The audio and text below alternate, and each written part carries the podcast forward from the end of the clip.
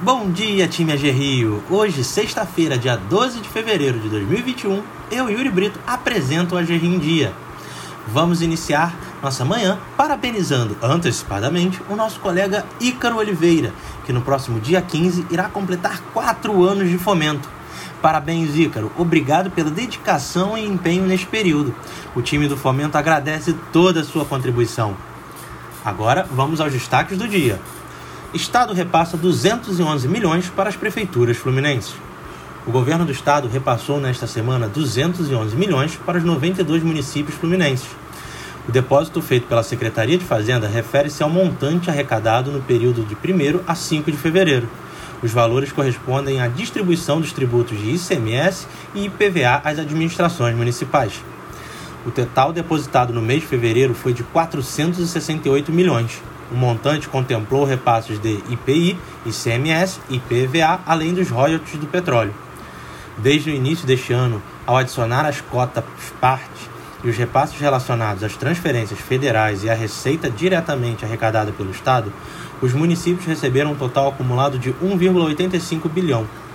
Os depósitos semanais são feitos por meio da Secretaria de Fazenda, conforme prevê a Lei Complementar número 63 de 11 de janeiro de 1990. As consultas dos valores dos exercícios anteriores podem ser feitas no portal do Tesouro do site da Fazenda. A matéria completa você confere no site do Governo do Estado. Witzel vira réu por corrupção e lavagem e é afastado do governo do Rio de Janeiro por mais um ano, decide STJ. A Corte Especial do Superior Tribunal de Justiça, STJ, aprovou por unanimidade nesta quinta-feira o recebimento da denúncia contra Wilson Witzel. O governador afastado do Rio de Janeiro agora é réu por corrupção passiva e lavagem de dinheiro.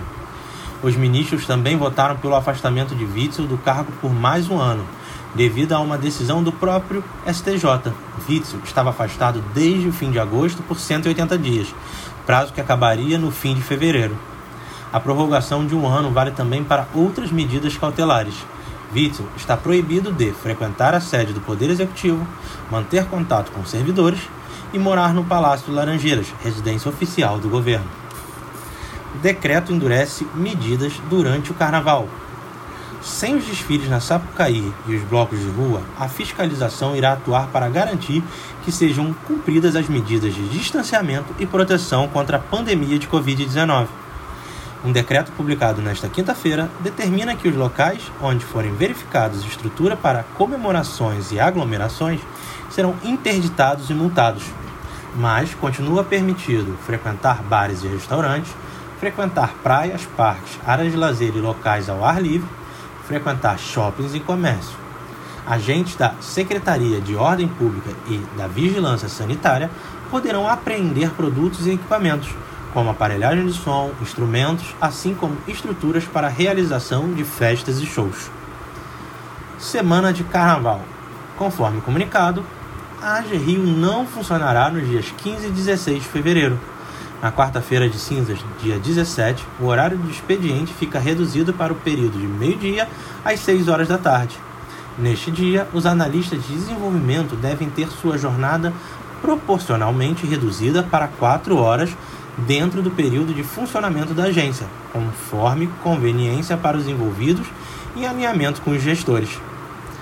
Ficamos por aqui, pessoal. Um ótimo dia de trabalho e um excelente carnaval a todos.